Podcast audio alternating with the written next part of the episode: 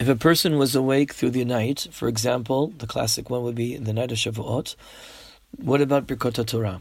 So that's a machloket Rishonim. Some Rishonim say that you don't make the Birkat Torah in the morning before Shacharit, because since you didn't sleep the whole night, the Birkat Torah of the previous day still works, and you don't have to make another bracha. That's one side of the coin. The other side of the coin, other Rishonim hold that no, you should make a Birkat Torah before you daven Shacharit. Why? Because Birkat Torah work for one day, and therefore, assuming that a person hasn't uh, slept at all during that time, during the 24 hour period, when Shacharit comes, as Zman Shacharit comes the next morning, you have to uh, say Birkat Torah again, because as I said, according to this position, Birkat Torah only works for a 24 hour period.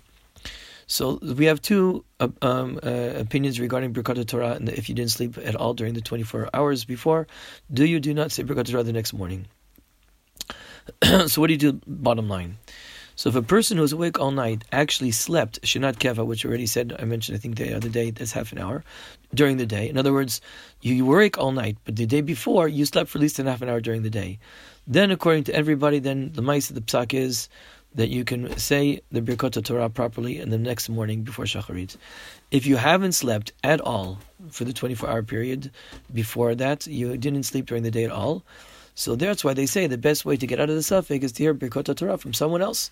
And if you, and then the, someone else is chayiv Birkot Torah for sure, then that's what, then then when he says a Birkot Torah, he can be motzi you. That's what happens on Shavuos night when most people are uh, many shuls, many batei midrash, many shivot people are awake during the night. You always find somebody who slept for a little bit during the night, and then he'll say Birkot Torah for everybody. If there's nobody around who's going to say Birkat Torah, you're in a yeshiva, and every single person was awake during the night, and nobody slept the previous day, then uh, you should make the brachot Torah for yourself.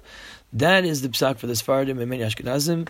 Some Ashkenazim have a psak that uh, they should not say Birkat Torah as it is safek, and rather when you say Birkat Ahavah Rabbah before Shema, have kavanah then that that should act into fulfill your Birkat Torah.